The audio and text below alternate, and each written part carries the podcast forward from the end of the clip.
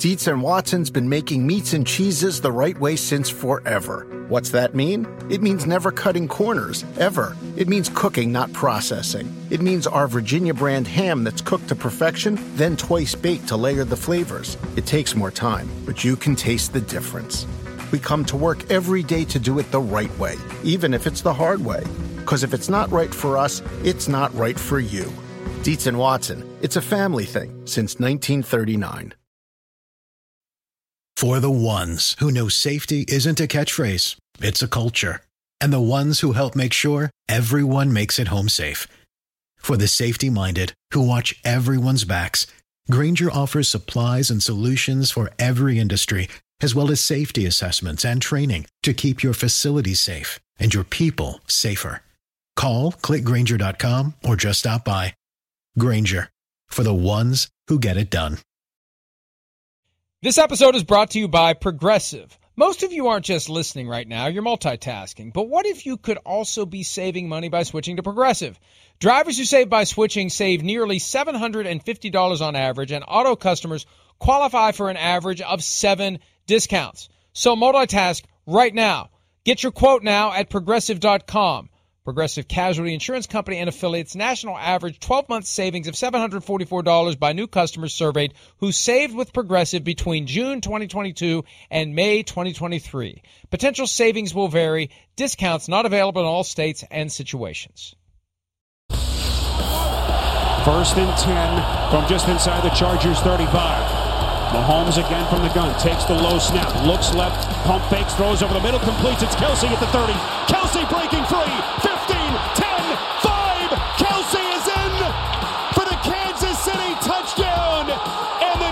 Chiefs have won it in overtime. You know, a lot of people are saying that we we were down and out, and um, I'm not saying by any means we're where we need to be, but it definitely feels like we're on track to, to getting there. And it's, uh, in terms of our swagger, man, we always got that swagger, man. We always just keep trying to find ways uh, to get wins.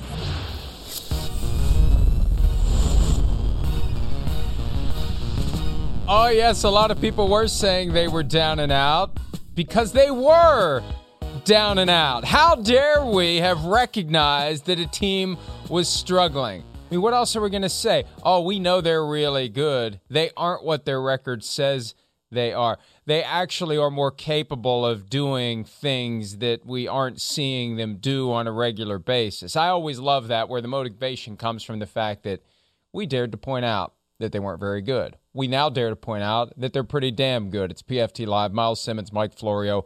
Good morning to everyone out there who's enjoying the program on Peacock, NBCSN, our good friends in the UK and in Ireland who watch the show on Sky Sports. Myles does PFT PM, which isn't on Sky twice a week, Wednesdays and Fridays. So, Myles, this is your big chance. This is your opportunity to invade Great Britain, all the fine cities, towns, counties if they have counties. I don't know if they do. Oh. Sorry, London. So uh, don't get don't get nervous. I know you get nervous. Don't get nervous. Well, yeah, I mean, it's it's probably like a, a, time that they should be awake over there, and you know, from here in Los Angeles, it is not. So I, I assume that Oh, you know, we oh, had to we're not live. We're not live. We're not live. Oh, we're, we're not, not? live. Don't right. worry. No, we're not live. It shows you how much you watch the show All in the morning.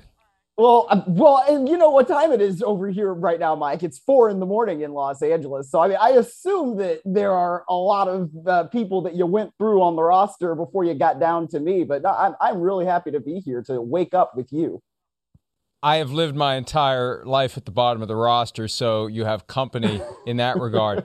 But but I, I will say this, and I do have to give you credit. We got plenty to talk about. We'll talk about the Chiefs, Chargers, everything else happening in the NFL. We got two hours. We have twice the time that we usually do, so that's more time to screw around and talk about things that aren't on the list of things we're supposed to talk about. I got to give you credit because you are in an undisclosed location in California where the time is 4 a.m. local time. And you made the mistake last week of saying, Oh, I'd get up to do the show because we gave you a pass in the past. We, we're like, oh, we can't have him. We can't. I mean, come on. I mean, we're jerks, but we're not that big of jerks that we're going to ask a guy to get up and do a show at 4 a.m. local time. You're like, no, I'll do it. It's like, well, okay, fine, fine. Hollow offer. Hollow offer accepted. It's 4 a.m. And you got your booster yesterday. Once I, saw you were getting your booster yesterday, I'm thinking, oh, this is not going to end well. But so far, you're feeling pretty good. Yeah, I am. Hey, man, we got we're, we're right at the beginning of the show, though. So I guess we'll see in two hours if it actually was a really bad idea by me. But at least, like, we have a really exciting game to talk about. And usually, you and I don't get to like recap games because we're on in the afternoon. And after you've already done that in the morning, and I'm on on Wednesdays and Fridays. So we're usually previewing more than recapping. And like, we got a really good game to talk about. So I don't know. I feel like it's a pretty good opportunity to just like wake up Let's talk some football. Let's talk some Chiefs. I love what they did last night. Friday shows are fun because you got a Thursday night game to discuss on the front end, and then you got Sunday games to talk about as the show continues to unfold. And that's exactly what we'll do over the balance of the next two hours. And by the way, Myles, for your information, the show is on at 7 o'clock local time on Sky Sports NFL in the UK and throughout Ireland, which means we are prime time, baby. So wow, uh, let's let's let's inform and entertain the folks all over the world who are giving us a little of their time to hear what dumb things that I may have to say. And Myles has proven that he doesn't say dumb things or he wouldn't be getting this assignment. Somehow I still continue to hold on to it. All right, the game last night, seventh win in a row for the Kansas City Chiefs. Seven in a row. Huge game in the division.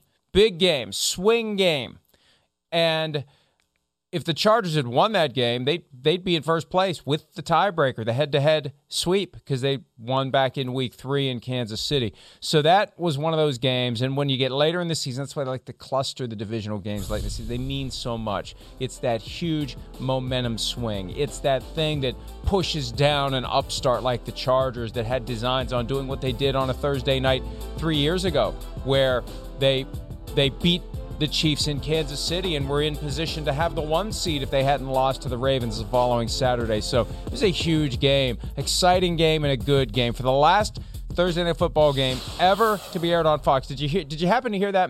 They mentioned that I don't know just once or twice last night from the pregame show throughout the three-hour broadcast. It's the last Thursday night football game on Fox. Oh, I wasn't was aware that of that. I, am glad the last Thursday night football game ever on Fox. In case you were wondering, it was the last it's, Thursday night football game ever on Fox. Sounded like you were going to say broad crap there. Uh, is that really what you meant there? Did uh, I say Mike? what? Did I say what? What did I say? Broad crap? I don't know. It broadcast. Like no, broadcast. No. Okay. No, no. It, I'm very like careful about yourself. I don't know. No, no. I did not say broad crap. I, okay. I, I, wouldn't have thought of that. But, but I, I will say this: we, just so you're aware, in the event you hear from anyone that you may know in the UK and Ireland, the the uh, the, the person with their finger on the buzzer that bleeps the words because they, they they're very very some days very very liberal with the bleeping of the words so crap sometimes gets bleeped Piss really we can't say gets that bleeped oh. all the time can't say crap well, sorry, well you London. can I but they'll know. bleep it i didn't know oh, and, okay. and and and like you know the the swears that when i was growing up you couldn't you you just like you know like fart and piss and ass. You like like they'll bleep those. So somebody's gonna be watching and they're gonna be like, what did he just say? They just bleep three straight words he said. But the other day, and I mention all this because Chris Sims intentionally and deliberately went Marshawn Lynch and dropped an S bomb. Just, oh. just did it. Oh. wasn't even an accident. He's done it accidentally in the past without repercussion. So now he's emboldened to do it on purpose. And they didn't bleep it on Sky. So I have a theory that the the extent to which they bleep the things we say here over there is dependent on whether or not that person's watching a Premier League soccer match during the broadcast of the show. If there's a good soccer match on, not quite as diligent about the bleeps. Right. So you never know. Okay. So just so just so you're aware. Anyway, uh, what was I saying? Oh, yeah, it was the last Thursday night game ever on Fox, if you hadn't heard. But it was an exciting game. It was a great game. And one of the big talking points out of this game, well, let me start with what we saw, well, it's already been 10 minutes ago, with the Travis Kelce touchdown. Where do you fall on the camp of the first drive of overtime? touchdown ends the game without the other team getting an opportunity and winning the coin toss, as Andy Reid said last night, means so much in that setting play defense, right? I mean, you know, you have Brandon Staley, who is a head coach that was the the defensive coordinator of the top defense in the league last year. You've got really good players like Joey Bosa. I know Derwin James was not out there for that drive, you know, but like play defense. you know, you have opportunities to tackle Travis Kelce, and I realize that he is a great athlete who is also hailing from the suburbs of Cleveland, Ohio, just like myself. And it's hard to get him down, but you know, there's not just one phase of this game. I don't like the way they do it in college, where you know you start playing at the 25 and everybody gets a chance, and it's this and it's that. It's like it's a different sport. Now, there's more than one phase to this thing. So if you want to get the ball back, then you got to stop them on defense. So you know, just play defense, and they weren't able to do it. And so that's why the Chiefs were able to go down there and score so easily. The problem I have with it is with the rules skewed so heavily toward offense as the years have gone by. They introduced the true sudden death overtime back in 1974. All it took was a field goal. That lasted for 35 years. It wasn't until the 2009 NFC Championship when the Saints win the toss. They get a couple of questionable calls. They get a couple of first downs. You got these field goal kickers with howitzers now that can make 50 plus yarders. It's a lot easier to do the walk off three point winner, so they got rid of it. And they came up with this hybrid thing where, well, if it's a field goal on the first drive, the other team gets a chance to match or beat it. We saw that happen just five days ago in Cincinnati when the 49ers matched and beat the uh, first drive field goal that the Bengals scored in overtime. So I, I I think that there should be an opportunity always to match what the uh, the, the team does. And I've got different ideas for overtime, and we we don't have the time to get into it today. I, I like thinking of ways to make the overtime exciting, to make it memorable, to make it fair. I ultimately want it to be fair. And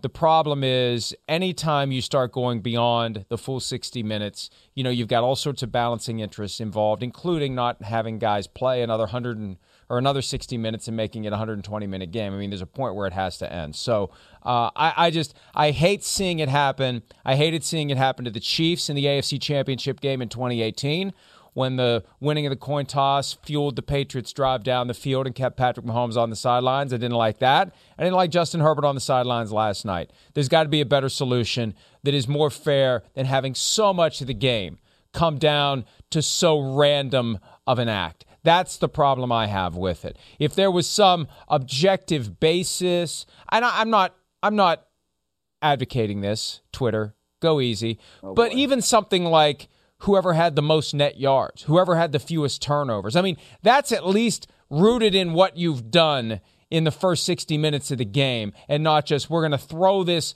piece of metal in the air and which side it happens to land on is going to give one team or the other a dramatic advantage in potentially winning the game. I just don't like that.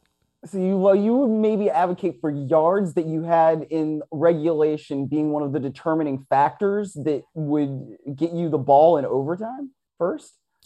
That I'm saying I'm not advocating for it. Why are you doing this okay, to me? I'm saying that it's an idea. It's a talking sorry, point. Sorry. and I think I'm I remember. Sorry. I shouldn't have said advocating. You you are presenting the idea I'm, of a solution. I'm, for discussion purposes. Be. For discussion okay. purposes, something that is more fair and more reflective of what's transpired during the 60 minutes that we just watched, then we are going to take this round disc and I am going to fling it upward with my thumb and we're going to watch it spin and strike the ground. And whichever side it lands on, facing up, not facing down, facing up, that's going to determine who gets the ball to start overtime. I just don't like that. I think there should be some other way that is a little more fair. I think the process itself of playing overtime should be more fair. I just don't think it's fair.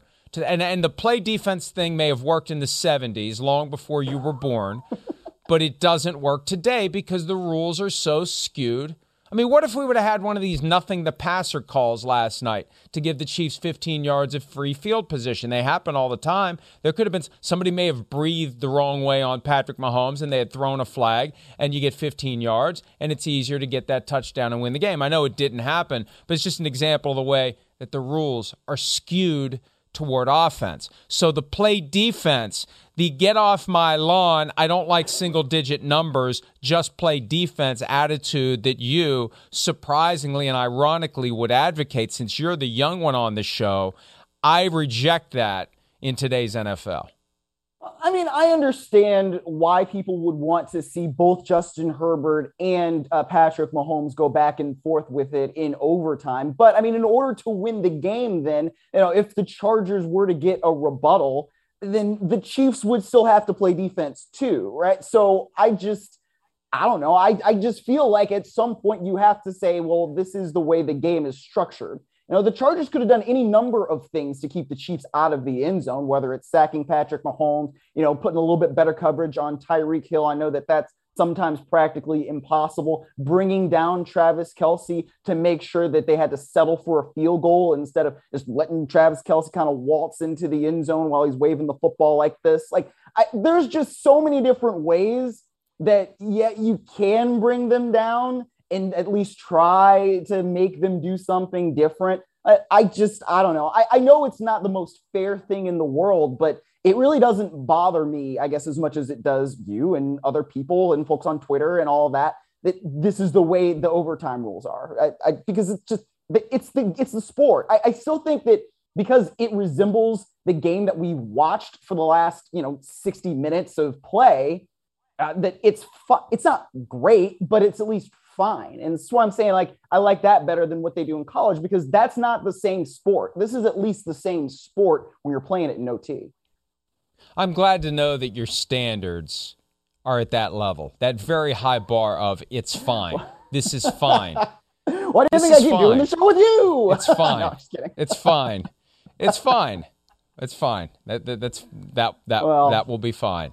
Now okay. I have one idea. By the way, I have I, you know when when Kel, when Travis Kelce's doing that's kind of the old school. They used to do that a long time ago, yeah. where you'd run into the end zone like that. Just be careful you don't do that in the direction of an opponent, or they're going to flag you for taunting. That's I hadn't true. thought of that until just now. Wouldn't have mattered last night. Game's over, and they don't take the touchdown off the board for in play taunting like they do in college. But you got to be careful when you're waving that ball around. Any other guys who saw it and say, "I'm going to copy that move," just don't stick it in someone's face because that's how you end up getting yourself a taunting flag. One way one way to avoid overtime altogether would be to score more points during the game itself. And that's particularly relevant to what the Chargers did last night because of all these newfangled analytics approaches that result in Brandon Staley, the coach of the team, one of the candidates for coach of the year, going for it on fourth down, going for it on fourth down, eschewing the field goal in an effort to get the touchdown. And I've said time and again, you got to score touchdowns, not field goals, to beat the Chiefs. Now, that's not today's Chiefs. That's Chiefs of a year, two, three years ago. It's always nice to get some points on the board. And let's hear from Brandon Staley. Before we criticize any more than I plan to, I don't know about you, Myles, but I plan to criticize some of these decisions. Here's Brandon Staley talking about his proclivity to go for it on fourth down. That's the way we're going to play around here. That's the way we're going to play. And, um, you know, when we have a quarterback like ours and we have an offense like ours, that's the way we're going to play because that's how you need to play against Kansas City for sure. Um, and that's how uh, we're going to become the team that we're ultimately capable of being. It's, it's just, it's life in the NFL when in decision making like that. And I think that from where my mindset is, is that I know that the quickest way to win a game like that is to score touchdowns, not field goals, especially considering who's on the other side. And to me, when you feel like you're in an advantage situation, when you don't feel like it's a gamble, when you feel like this is an advantage for you, then that's going to be our mindset.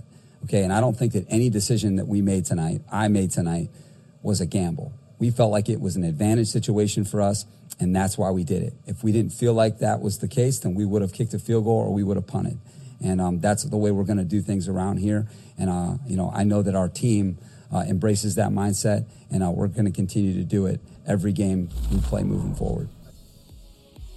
They failed on three of five fourth down attempts, but p- part of it was the circumstance. The long kickoff return to start the game and no points because they went for it on fourth and goal from the five and the ball came out there. They almost had it. They went for it on fourth and two in the third quarter uh, in plus territory, eschewing a field goal that would have been, uh, looks like it would have been about what, uh, 45, 47 yards.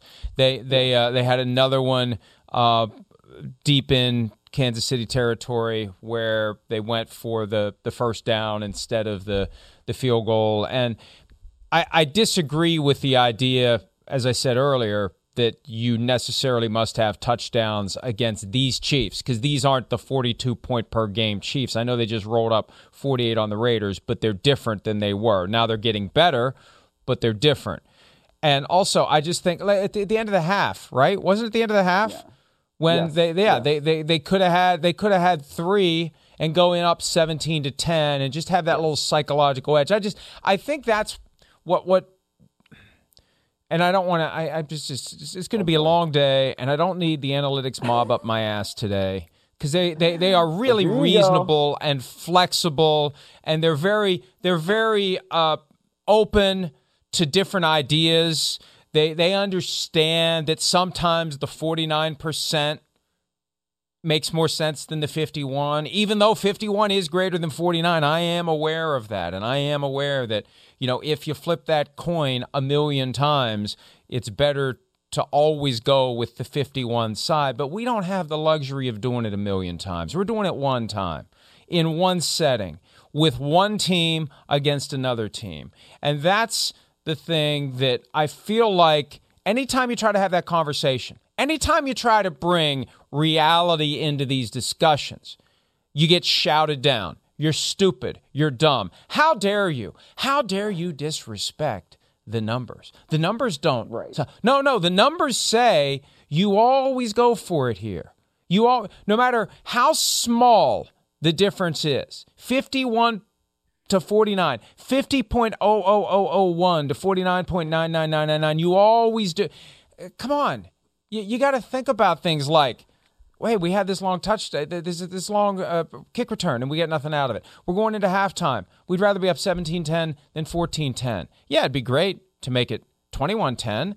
But that's that's part of the risk you're taking when you do this, and there is risk involved. It is a gamble. You are, you know, I understand that they're trying to turn it into a mathematical equation, and we're going to do this all the time. We're always going to be this way. I just, I think that there's a danger in being that rigid in your thinking. And what we've done is we've we've replaced the model that used to be you always did the conventional thing with you always do the thing that the numbers tell you to do. I think reality is best played out in the middle ground where you know sometimes the conventional thing that's not what we're going to do. Sometimes the thing the numbers tell us to do, that's not what we're going to do. That that's where I think the best coaches are going to reside. Okay, yes, but I also think it's important to have an identity. And so this is kind of like what Mike Tomlin was saying about the Ravens, you know, a couple of weeks ago when the Ravens decided to go for two, and Mike Tomlin said like that makes them a little bit predictable because we know that they're going to be aggressive. That's just who they are. This is who the Brandon Staley Chargers are. Right? They go for it pretty much more than anybody else. And so if you allow them to be in a space where it's fourth and goal from like the three or in, right? Or the five or in. They're going to go for it. If it's fourth and two, fourth and one, and they're in plus territory, they're usually going to go for it. You know that, so you have to be prepared for it. And I think I think Tyrann Mathieu was talking about that during the week, just how aggressive they are and how you know that just because you stop them on third down, it doesn't mean that they're not going to get it. Now, I, I tend to agree with you to a point where it's like, all right, you don't necessarily want to just be all numbers dictated. I think the only place where I really was kind of like, ah, I don't know if I would have gone for it there was at the end of the half where you have the opportunity to get points. And then if you don't get points, then you don't have the benefit of Kansas City starting backed up all the way in their own territory. I just, I felt like that's a place where, yeah, if you can go up seven, go up seven. I texted my buddies, like, I think I'm not, I don't have the stones that Brandon Staley does to go for it in this situation. I'm a soft boy. I would have just, I would have taken the, the, the field goal there and I would have gone up seven. But I think that when you have that identity, and this is what Staley was talking about in that clip we played. You know, that's how they want to play. That's how they're going to play. I think sometimes establishing that kind of identity, especially in year one as a head coach, can maybe be a little bit more important, you know, because you know the things that you're going to do going forward. So I at least have respect for Staley for just kind of sticking to his guns and knowing that they're going to do these kinds of things and they're always prepared to do it, whether or not they work. It's like it's process over results. And look, it's easy to stick to your guns and craft this identity when you're in the first year of a four or a five year contract and you're not going to get fired anytime soon and you're on the right side of 500. Now they're 8 and 6. They I thought would be better than that this year and they had the opportunity last night to to be better than that and ultimately. And you look, you can't say, well, if they had just kicked one of those field goals, they would have won because you have to go back to that point and replay the game from there on because it changes the feel, it changes the vibe, it changes the reaction from the Chiefs based upon what the score is when they get the ball back. But it's tempting to say, boy, this game would have turned out differently if they just would have taken three here and three there and three there. It's nine points that they left on the board. And it's easy to focus on the fourth down attempts where they failed because they did convert two of them, but still, going for it five times, that would have been unheard of not all that long ago. And that's just an example of how all the money that's been spent on the analytics departments and the influence that they have, pipeline to the coach, audience with ownership. One of the things I've heard from someone who's been in the fray in recent years it's a lot harder for the head coach to bamboozle the owner now with jargon that the owner is armed with data and statistics and pushes back aggressively. And that's one of the benefits that the analytics department provides to ownership to better communicate with and push back against a head coach who would try to maybe overpower the owner with the same personality traits that are used in the locker room. So th- it has changed the game in many ways. But I still think, and as you said, when you know the, you go for it on fourth down deep in the opponent's territory because if you don't get it, you are likely to get it back because they're working off of a short uh, field. You potentially working off a short field because they're they're going to be careful about what they do.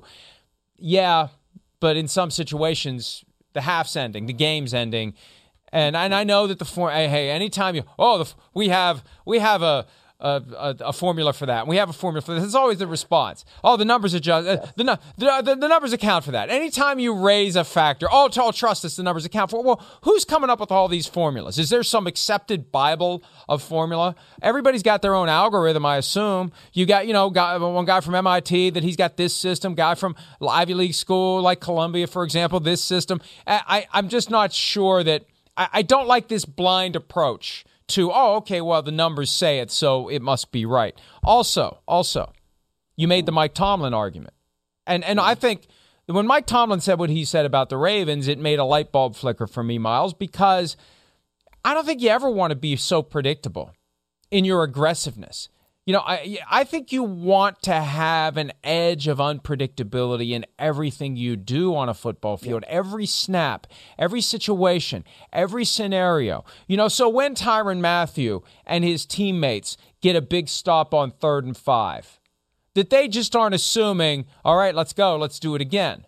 You make them think about it for 10 seconds. You make the you make the coach think, am I sending in my punt team? Am I sending in my field goal block team? What am I doing here? But when you're dealing with a team that you always know what they're going to do, it takes some of that that mental stress out of the game. That's another reason why I don't like whatever it is, whether you're on the old school side, we always kick, or this Brandon Staley side where we always go for it. I think there are risks to both in being that predictable. Yeah, exactly. You do want the air of unpredictability. Now, I think even if you know that teams are going to go for it, you don't really know exactly what they're going to run and how they're going to try to get past the sticks in order to keep a drive alive or get into the end zone, whatever it happens to be. But I, I, I think we're concurring here because I feel like we're going from different angles to get to the same place, which is basically you need to use the data, but you also need to know the feel of what it is that your team is doing. And so it becomes more of a case by case basis whether or not you decide that you're going to be aggressive in a situation or whether you say, you know what, let's just try to get some points here with a kick. And, you know, the other thing about kicking at this point right now is that kickers are not necessarily as good as they used to be, right? They're missing a lot of extra points. And I know that in the last few years, they've moved that extra point back. So it makes it a little bit different. But also, it's not, there are other things that can happen that are bad on a kick, right? Maybe it gets blocked. Maybe uh, somebody doesn't line up properly. So it's not always just that it's an automatic three points either. I mean, I think from, you know, the five yard line and in, we can assume that a, a kicker can hit that chip shot. But, you know, we saw your Vikings in the postseason a few years ago, Mike. Stop. They didn't really do that. So there are other yeah. things that can happen on kicks. But I, I think that again, we're, I think we're concurring here. Like it's it's got to be a case by case basis, and you use the numbers as a tool, not just as a rule. Oh, I like that.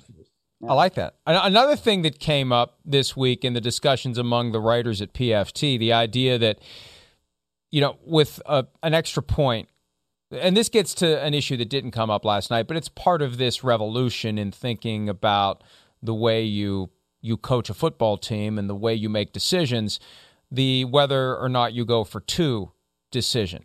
When you yeah. go for one, you you know exactly what you're doing. It's a mechanical exercise in trying to put the ball through the uprights. When you go for two, okay, now you got to have a play. And this gets back to the consternation of Mike Zimmer, the Vikings coach, a couple of weeks ago when they went for two several different times and he didn't like the plays that were called. Well, coach, you kind of got to factor in your list of two point plays before you decide to go for two. It's not just flip a switch, let's go for two. You got to think, how do I feel about the two point conversion plays we've installed this week, that we've practiced this week? Does it work against this defense? How deep? How deep on the list of two point plays have we already gone? Short yardage plays. You know, do we want to save this for later? Not not save the going for two itself, but saving this. I really like this play. I don't. My gut tells me I don't want to use it now. That is a real factor here, and Sean Payton's explained that to us that that's one of the reasons why you don't get so wedded to the numbers that you always all right up time to go up up chart says go for two yeah but but i'd rather save that play for later i got a feeling i'm going to need that play later i don't want to i don't want to use it now i'll use it later mm-hmm. that's another side of this too and it gets into you know if you're talking about fourth, fourth and short you've got your list of short yardage plays for the week how do you feel about them the Chargers apparently felt better about them than they should have last night.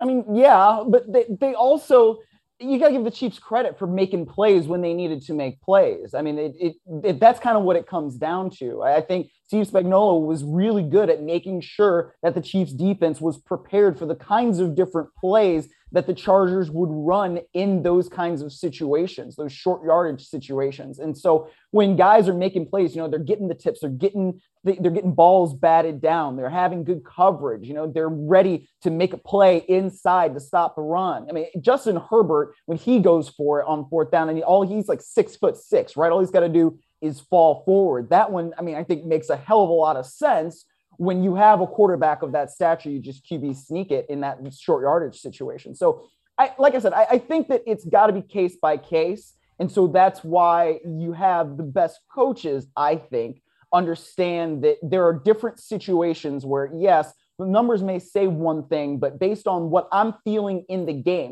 you know, based on who may or may not be available for a certain play, based on what the defense has been presenting to us, based on how we played in different ways throughout the course of this game. Coaches love to say that each game takes on a life of its own. And I think that's what you really have to factor into the different decisions of going for it versus kicking it. This gets back to another point we were making, though, because you gave Steve Spagnuolo the appropriate praise for having his defense ready to make those stops. Probably one of the reasons he had his defense ready to make those stops is they knew all week long who they were playing, yeah. knows their identity, knows they're going to go for it on fourth down. We got to be ready for this. They're going to go for it on fourth down.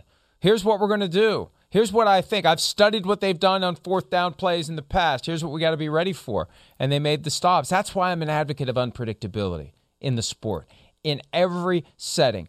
Unpredictability at the line of scrimmage, based on your formations, based on the down and distance, because you become predictable with the things you do. That's why film study is so important. That's why studying, you know, what comes out of a given formation. What are they more likely to do when they have the tight end here versus over here? When they have the, the running back to the left or the right? When they have two receivers here, two receivers, all the different ways that you can line up. What's that going to become? All those things. You have to constantly fight against becoming predictable. And this is just the latest iteration of fighting against predictability because maybe that's ultimately why they failed last night because the Chiefs knew we're going to be ready for these fourth down plays. That's going to be one of the things we do this week. We're ready yeah. to stop them on fourth down. I've been talking to these guys. You know what they do. You know who they are. They don't hide it. We're going to stop them when it's time to go stop them. So that's just more food for thought as we try to evolve into some sort of. And I agree, you and I are concurring more than we're disagreeing here. But my God. Yeah. You got to tiptoe around the analytics mob. I tried to make a joke last night and they lose their minds. I tweeted, all of these failed fourth down tries by the Chargers could wreak havoc on the formulas that prompted them to go for it in fourth. And I, oh, don't you understand? It's only yeah. three. There's millions of these things. I know almost said it. No Whoa. crap. no crap. But the point I've there. always made, the point I've always made about this is those numbers, those formulas are the product of decades of these scenarios. Right. And when I'm the coach of a team, I don't have decades to sign on 100% with this approach because if I just have a run of bad luck, if the dice aren't hot for me for a couple of years, I'm out of a job because of this. Now, maybe not. Maybe not. Maybe it's gotten to the point where when you know you're not going to get grilled by the owner anymore. Why'd you do it? They know why you did it. It's more why didn't you do what the numbers told you to do? Why were you conservative there? Why did you punt? Why did you kick a field goal? That's the problem. You used to get second guessed for doing the unconventional thing. Now you get second guessed for doing the thing that used to be regarded as conventional. Yes, of course. And so I, that's why I think that if you're Brandon Staley, eh, I agree with what he said in the press conference after the game because I think he explained it very, very well. This is who we are. This is our identity. But the thing about identities is, right, you can start to become predictable. But so you have to be make sure that, you know, whatever plays you have are not just exactly the same things that you've been running. And you can try to make things a little bit easier on yourself. But I, you know, when you know that this is what you're going to do, the best teams, you can run what you're going to run and other teams aren't going to be able to stop you. And so, you know, they've got one of the best young QBs in the game. They've got a good running game. I know they didn't have Slater, their left tackle, yesterday, but they've got another one of the good offensive linemen in the game. Like, there are reasons why they can do this and can be successful with this approach. So I, I get the approach. I really do. And I think that if this is who you want to be, then these are the kinds of decisions that you're going to have to continue to make. But I, I also understand that sometimes the math, you know, is sometimes overwhelming and there's other things that factor into it. But I, I didn't really disagree with any of the times that they went for it last night. I, I, I kind of did. Like I said earlier, the, the only time that I wouldn't have personally done it was at the end of the half. But, but that's because I don't have the stones that Staley does. And I think that if you are trying to say, look, this is who we are and this is what we're going to be in my head coaching tenure, then you keep doing it. And so mostly it's incumbent on defenses to make sure that they're in unfavorable fourth down situations. Right. There was one play where Ekeler comes out of the backfield and he catches it and he gets it from like third and eight, third and seven to fourth and two. And it's like, okay, well, you know that they're going to go for it from that standpoint, right? You have to be able to tackle him when you have the opportunity to make it like fourth and five and fourth and six. And that's more or less where they're going to be a little bit more unpredictable because at that point they really have to make a decision. If if you as a defense allow them to get into favorable fourth down situations, then they've already made the choice. They already know what it is. It's more of that like gray area where it's like fourth and five, fourth and six. I don't know. I mean, they could, or maybe they could. Like that's where maybe they have more of a sense of unpredictability. But they don't. They don't. I mean, yeah, the farther you are from the sticks, the farther you are from the end zone, the less likely you are to go for it. But we saw him go for it on fourth and goal from the five. I mean, that that's not a short, simple, you know, effort. So uh, let's talk a little bit about the Chiefs, though, because they are yes. back. They are back. And their offense okay. last night was phenomenal. Patrick Mahomes, 410 passing yards, three touchdowns, one pick. Travis Kelce had a career high in receiving yards with 191 on 10 Ooh. catches and two touchdowns, capped by the game winner. Tra- uh, Tyreek Hill added 148 receiving yards on 12 catches with a touchdown. Kind of a quiet 148 for a guy that we're accustomed to having big nights. And we'd been wondering – where are like both of them weren't showing up at the same time and where's right. the other element of the offense well last night it's not like somebody else stepped up and had a big game patrick mahomes got the most out of Tyreek Hill and Travis Kelce and and that's kind of what we had gotten used to seeing from the Chiefs the past few years. Absolutely. I mean, those are his two best offensive weapons. And when those three are working in concert like they did last night, that's what basically makes the Chiefs impossible to stop. And earlier this season, we saw all kinds of stuff that look just did not look characteristic of that offense, whether it was Kelce or uh, whether it was Tyreek Hill, the dropping passes, Mahomes and those two guys weren't necessarily on the same page all the time. And when that happens, then yeah, the, the Chiefs offense is going to look out of sync. And frankly, I thought even for a stretch of that game, Patrick Mahomes didn't look like he was in sync with those two guys or even with the entire offense, right? I mean, he had that pass that he just threw into the dirt. And I think it's because it's pretty clear he didn't have a good grip on that football. But then once he really started to get going with Travis Kelce, with Tyreek Hill, got that 69 yard pass we're looking at right here, it just it makes a huge difference. And when those three guys are rolling, they are basically impossible to stop. Yeah, you know that that throw every once in a while when you see the greatest quarterback arguably in today's game, one of the greats of all time already, and I know that he's had some struggle this year, but he's still very special in what he does. When you see him do that, it's kind of refreshing. It's just a nice reminder that these guys are ultimately human and that they're capable of stepping on a rake from time to time just like the rest of us do. I could make the throw that Patrick Mahomes made that went right. I'm confident I could make that throw.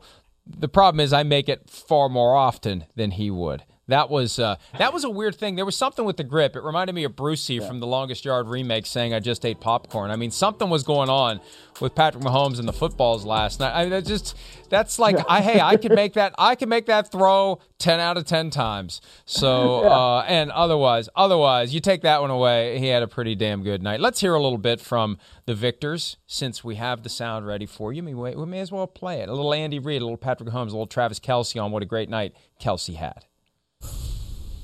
I mean, I, I never, I don't think I've ever been a part of a walk off uh, touchdown or anything like that. Um, and so, um, to to be be in that moment, find him underneath, and him making such a, a dynamic play where, I mean, he cut back, ran ran by people. I mean, you would think he's old, so he can't run by people, but he's still running by people. Um, and and he got in the end zone. It was just a special moment, and I'm glad that I mean all that hard work that he puts in every single day is paying off. For for the old man Kelce, um, you know, uh, when everybody's talking about him losing a step or being off his game, here he steps up and um, looked pretty fast to me. Man alive, he was rolling. Coach Reid always reminds me when I'm when I'm feeling a little sore. Those he keeps he always kind of throws a jab at me. Said, "Feel like you're 22 again, baby." And instead of 32, I was 22 tonight. Yeah, I mean, hey, Travis Kelce's been getting it done for a long time, and he was moving very well on that game winner, and moved moved well all night long. What what what a time to have! Just look at that play. That is that is amazing. Thing of beauty to just weave through the defense with the game on the line, and uh, good for Travis Kelce. He's always been one of the good guys in the NFL, and people were questioning him this year. Where's he been? What's he doing? Well, he was doing plenty last night, Myles.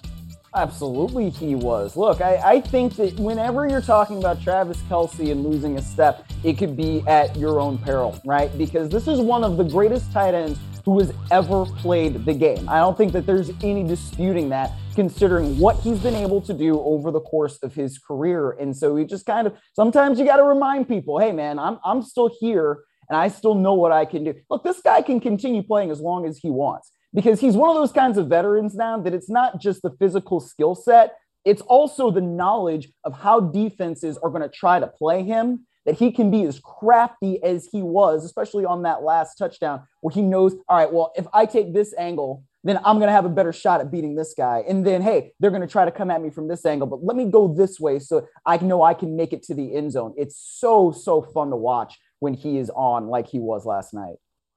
Meanwhile, Justin Herbert is on his way to doing some very special things. The first guy in NFL history to have 30 passing touchdowns in his first two seasons, each of his first two years in the NFL. He surpassed Andrew Luck for the most passing yards in the first two NFL seasons of any player last night. And he passed Dan Marino for the most total touchdowns by any player through their first two seasons with 71. So Herbert really is special. And that's why, you know, I, I look at 8 and 6 now and I think this team should be better than 8 and 6. I'm not going to say they are better than 8 and 6 because you are what your record says you are, but they should be better than 8 and 6. They've had some inconsistencies. They've had some games where it just didn't work.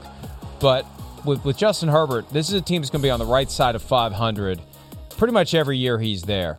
The question is, how long until they put it all together? They do have something special, and maybe maybe the justification for always going for it on fourth down is I'd always rather have Justin Herbert on the field than anyone else on my team. And if keeping him on the field means going for it on fourth down, then let's go for it on fourth down.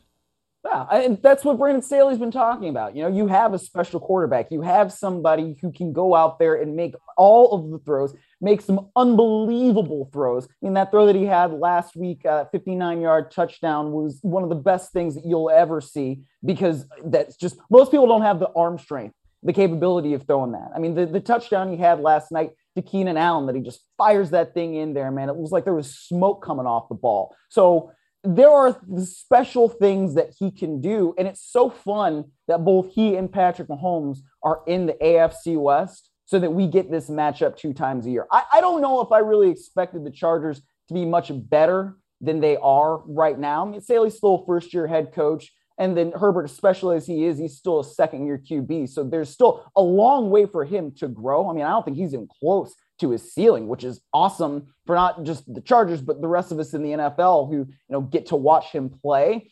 Um, but I, I just I feel like they're at least on the right track, and they still look like a probable playoff team just based on the way the AFC seems to be shaken out right now. And who knows, maybe they can get on one of these runs and be a special team in the postseason.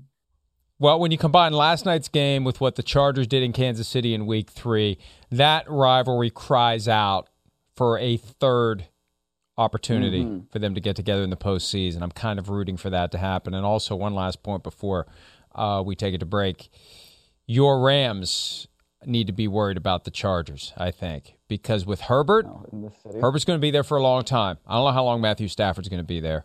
And most people would say I'll take Herbert over Stafford right now. Right now. Not not just for 10 years or 5 years, but right now. Give me Herbert over Stafford. Your your, your Rams who have enjoyed they got the head start in the return to the market and they'd been in the market before and it's kind of like the Rams are here and the Chargers are here and the Chargers are the B team. I don't think the Chargers are going to be the B team for very long in that market. Well, I mean, if Lincoln Riley really gets USC going, then uh, they could both be the B and C team to the A of a USC. That's the way football seems to work here in Southern California. So we'll see. I mean, I, I think that you know you make a good point with that. Look, Justin Herbert looks like one of the top two guys that people will probably start a franchise with right now. And the other guy, I think, would be on the other sideline, you know, in last night's game. So I think whenever you have a quarterback like that, who is not just one of the best young players at the position, but one of the best players, period, at the position, yeah, that sets you up as a franchise uh, to be pretty good in the long term and perhaps take control of the market. But the, the Rams haven't really had a down year since Sean McVay's been there. So, I mean, you can call it a down year when you go nine and seven and miss the playoffs, but like the, the Rams hadn't had that many winning seasons in a row since the 70s. Right? Like, this is not something that's Uh, their, their franchise has been that particularly great. Even the greatest show on turf days, they didn't have that many consecutive winning seasons in a row as they've had with Sean. McVay. Oh, I know, I know, and they may continue it, but the problem is the Chargers may be ready to leapfrog them. By the way, Donald Parham undergoing tests for head injury, stable condition at a local hospital in the LA area. It was a scary moment last night. I'm not going to show you any of it. It was hard to watch. Uh, hard to watch uh, the injury, hard to watch his exit from the field, and uh, we we wish him a quick recovery and all the best. It's a reminder, and we get these reminders every couple weeks of the risks that these players take, and uh, we all need to appreciate and understand that they're, they're out there for our entertainment, but there are very real physical risks that are being assumed. And then when it happens early in a game like that, I still don't know how the other guys muster that desire and that will to turn the light switch back on when you've seen something like that. Your worst fears played out for one of your teammates or one of your opponents. It's very, very difficult, I think, to get back in the right mindset, but uh, you, they just have to do it. They just go forward. And that's what the NFL is doing when it comes to the ongoing COVID outbreak. We're going to discuss next where things stand and what, if anything, it means for this weekend's games as more and more players land on the COVID reserve list. We'll discuss that next here on this Friday edition of Pro Football Talk Live.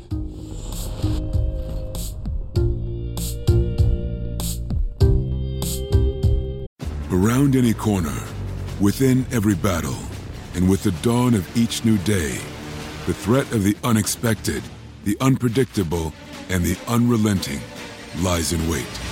But Marines will always be there. They are the constant in the chaos. No matter the battlefield, Marines adapt to win, defeating every shifting threat, protecting our nation's future. The few, the proud, the Marines. NetCredit is here to say yes because you're more than a credit score. Apply in minutes and get a decision as soon as the same day. Loans offered by NetCredit or lending partner banks and serviced by NetCredit. Application subject to review and approval. Learn more at netcredit.com/partners. NetCredit. Credit to the people.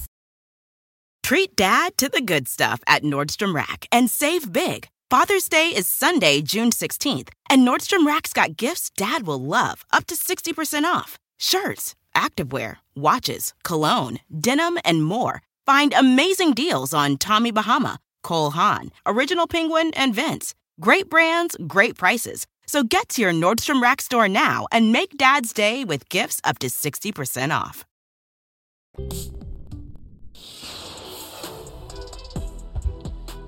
So Baker Mayfield sounding off on Twitter late Thursday afternoon about the NFL's protocols. Showing up and making only three teams test. Also, you can keep the game as scheduled to make money. People were confused by these things that Baker Mayfield had to say. We'll explain what he was getting at. Actually, caring about player safety would mean delaying the game with this continuing at the rate that it is. But to say you won't test vaccinated players if they don't have symptoms, then to pull this randomly doesn't make any sense to me. Let me get into what he was talking about here. I caught wind of this just about the time he was posting these tweets.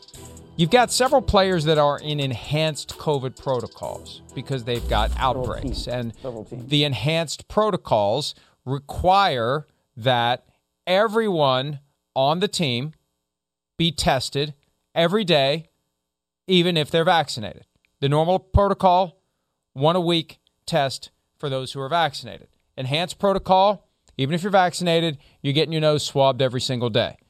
So what happened yesterday, and I don't know how many of the teams in enhanced protocols this happened to, but the Browns were kind of ground zero for this.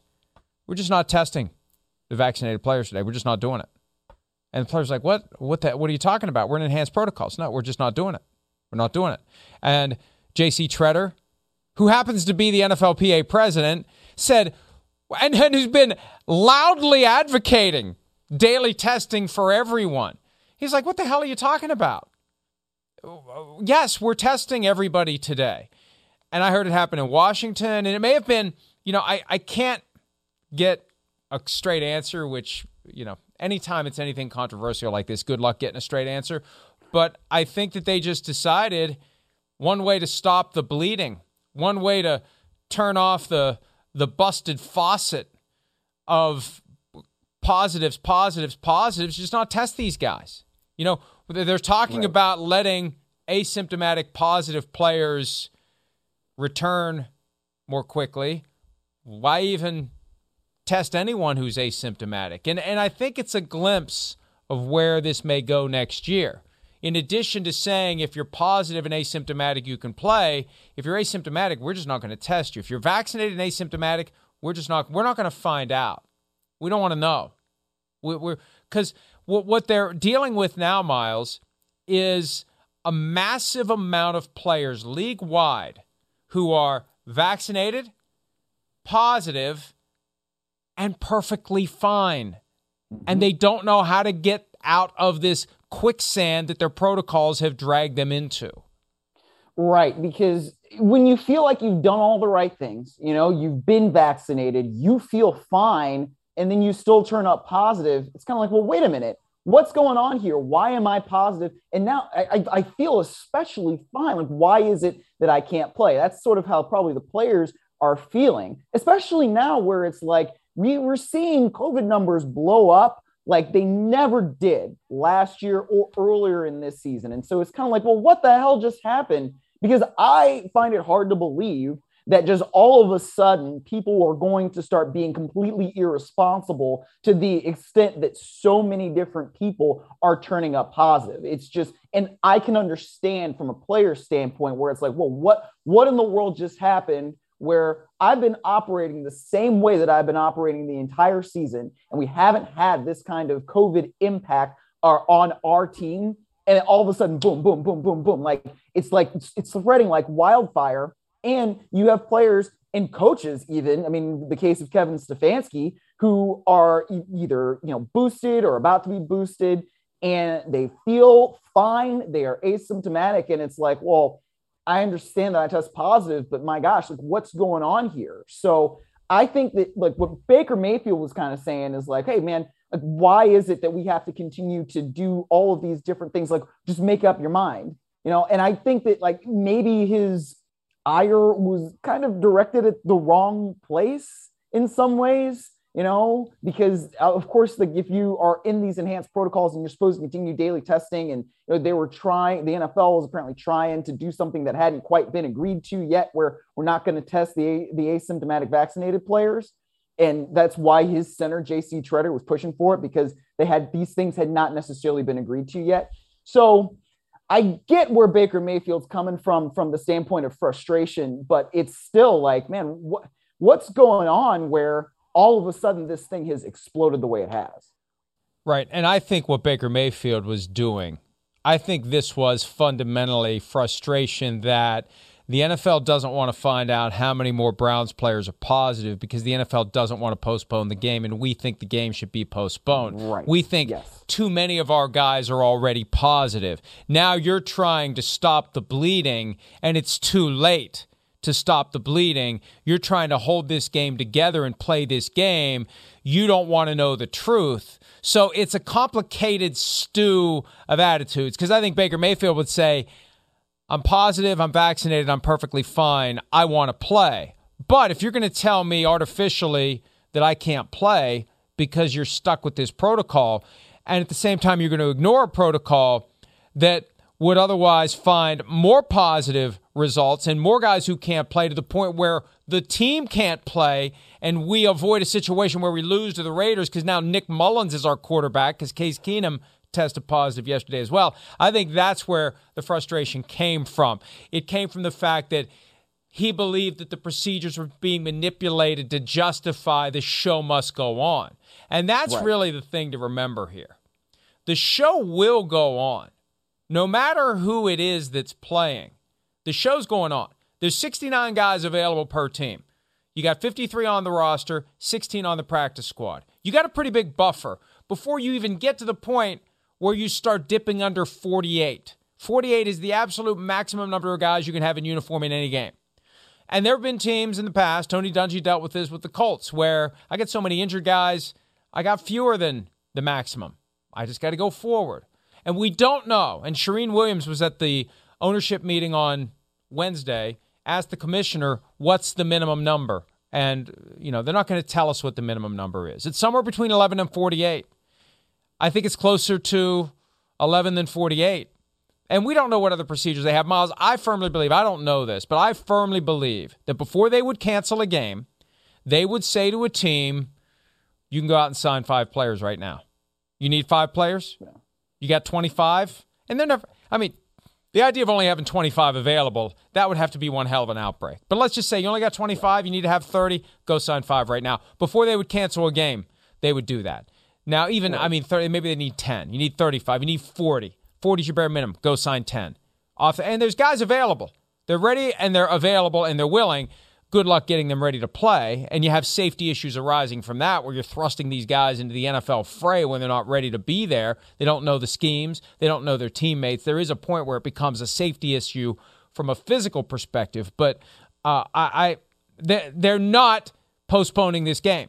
They're not canceling games. They're not giving back ticket money. They're not refunding network revenue. And the point that needs to be emphasized this game between the Browns and the Raiders is an NFL Network exclusive game. They have to play and broadcast those minimum number of NFL Network exclusive NFL games to continue to get the subscription rates that they get from cable, satellite, streaming, etc. I don't know what they would do, and I'm not sure they know what they would do if all of a sudden they can't present one of these exclusive NFL Network games. But they're not going to go there because, Myles, We talked about this the other night on PFTPM. You may need to pack up that helmet you have behind you and get your butt to Cleveland because you're playing left tackle on Sunday for the Browns. They're going to drag guys out of the stands if they have to to get this game in. I'd probably be a better guard than tackle. I mean, you know, that's at least the position that I played in high school. Probably be better as a puller. And at least that offense, they have pulling guards. So, you know, I would at least probably be more qualified to do that. But, you know, it's really interesting. Mike, I, I think now there is still a chance that some of these guys could be cleared, especially on the Browns, in time for this Raiders game, right? If they are vaccinated and asymptomatic. Uh, do I have that correct? Well, yeah, there's a new protocol now where you can come back a little bit sooner. And I got a problem with that, frankly. The new protocol agreed to yesterday where you can come back faster. You get tested more frequently, and all it takes is one negative now instead of the two ne- negatives 24 hours apart. I mean, they, they had this convoluted thing that came out, but the bottom line is it does undermine the integrity of the season if you start changing the rules on what it takes to come back. Now, the response would be at the start of the season, we didn't have this Omicron variant that's highly contagious, so we didn't have to do it. And the bottom line is they're going to do what they have to do, but it is easier to come back. We don't know who's going to be able to come back, but it's easier to come back now. So maybe the Browns are going to get some guys back. Yeah, and I mean that's one of the things that would obviously help them. I mean Baker Mayfield tested positive earlier on in the week, so I think that there is still a possibility that he could test out of it. Now, whether or not he's going to do that, we'll have to see over the next 24, you know, 28 hours, however long it is until uh, kickoff happens. But yeah, when you have a situation where you then lose your top two quarterbacks, your head coach is out. You've got another coach that's out. Um, they're one of their running backs coaches, right? You've got players on the offensive line. You've got your left tackle, right guard, Wyatt Teller. You've got Jarvis Landry. Uh, you've got Austin Hooper, another key tight end. Like there are just so many guys who are missing. It does really affect the way the Browns even have a possibility of winning this game against the Las Vegas Raiders. And this actually is a big game with a lot of playoff implications because if the Browns win this, then they get to eight and six. And in our, first segment, we were talking about a team that's also eight and six and in the thick of the AFC wildcard race, and that's the Los Angeles Chargers. So it's not like this isn't a really, really big game in general for the Browns. If they want as many people as they can possibly have there on the field. And I guess the other part of this is that we got to keep evolving as the science and as this virus is evolving, right? I mean, we can't necessarily apply, you know, July, August, July 2021 solutions to things that are very different now here in late December 2021 and into January 2022. I, I just think that's the way things are evolving. Oh, and I think the next step is vaccinated, asymptomatic, positive players should be allowed to play because the, the virus does not transmit during games. Look at all these stadiums full of people, and there's no outbreaks that anyone is aware of. And there's surely people who are positive in that crowd, and they're pressed together in an open air environment or in a dome for hours. So I think that's the next step, and that'll be coming probably next year. Let's take a break. When we return, the Jaguars aren't in the playoff conversation, but they continue to make news. Meet the new coach. Definitely not the same as the old coach. We'll hear from Darrell Bevell when PFT Live continues right after this.